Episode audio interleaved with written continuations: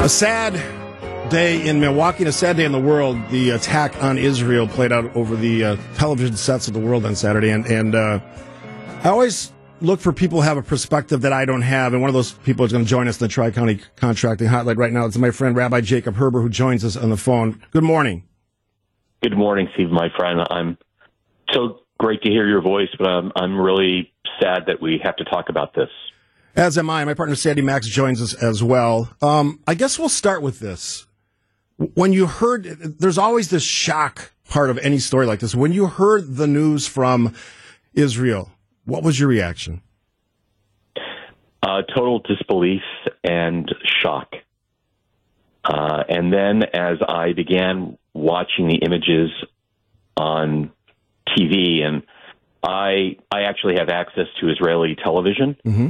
So, I, to be honest with you, I haven't been watching much American uh, television um, other than your network, which I I trust implicitly uh, because I want to really get direct um, news and, and and far more in depth news and watching the the images which you you don't see all of them on American television. Hmm uh, listening to interviews on the ground with people uh, who have firsthand experienced the the terror uh, that they've um, they've been subjected to, uh, not only deepen the shock, but um, caused me and many in my community to feel deeply, deeply concerned and uh, and pained as a faith leader and as a thought leader for that matter,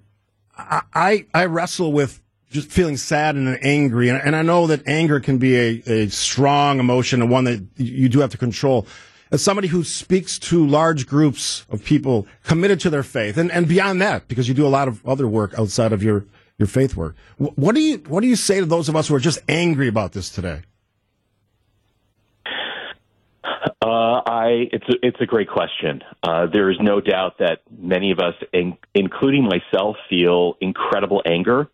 The the atrocities, the brutality that we see other human beings, uh, the way they treat people. I, I using the word, calling them these terrorists, and that's exactly what they are. They're not militants they're terrorists. The people who flew planes into the Twin Towers and into the Pentagon and into the ground in Pennsylvania, uh, those were not militants. Those were terrorists. And this attack on a mass scale of terrorists brutally murdering uh, and um, and brutalizing men, women, and children how can that not cause one to be angry? Uh, at the same time, uh, you want to be able to, in some way, find something redemptive out of this, and and I, I suppose at some point uh, that will that will be the case. But right now, I think so many of us are focused on what can we do to help our brothers and sisters in Israel uh, during their this incredible time of need. Uh, and that's, I think, where most of us are focused right now. And whatever you, what what can you do to help? Well, uh, here in my community in uh, in Seattle, like in many uh, Jewish communities, we are organizing solidarity vigils to show our support. And we, I, uh, like many of my rabbinic colleagues, are encouraging members of our congregations to to donate to organizations like Magen, uh, David Adom, which is Israel's equivalent to the Red Cross, um, because Hamas has destroyed ambulances. Uh, there is an incredible need for to replenish Israel's national blood supply. You know, I was actually in the the brand new national central facility of um, of Magen David Adom uh, in a community called Ramla. It's um, sort of in, in south central Israel. And this facility is built hundreds of meters under the ground because uh, they understood that they knew that it was a vital security risk to have it above the ground, uh, that it would be hit, targeted by missiles, and uh, vulnerable to terrorist attack. And that facility, like many around the country, need uh, desperately need their blood supplies replenished mm. because between civilians, you know, there are over 2,000 Israeli civilians, men, women, and children, who are who flooded into Israel's hospitals. Um, many of them seriously wounded. There are soldiers who are defending um, Israel's civilian population who've not only been killed, uh, but they have been severely wounded. And so we need to do what we can here uh, by supporting these organizations and these institutions. Rabbi Jacob Herber joining us on WTMJ now. Um, if we could get you to hold on through the break, there's a bunch of questions I want to ask you. And I, as, as, somebody who is a faith leader in the Jewish community, I, I, think you have a lot to say today. Can you just hang out for a little bit? Will do, absolutely. All right, Rabbi, Rabbi Herber will join us after the break on WTMJ.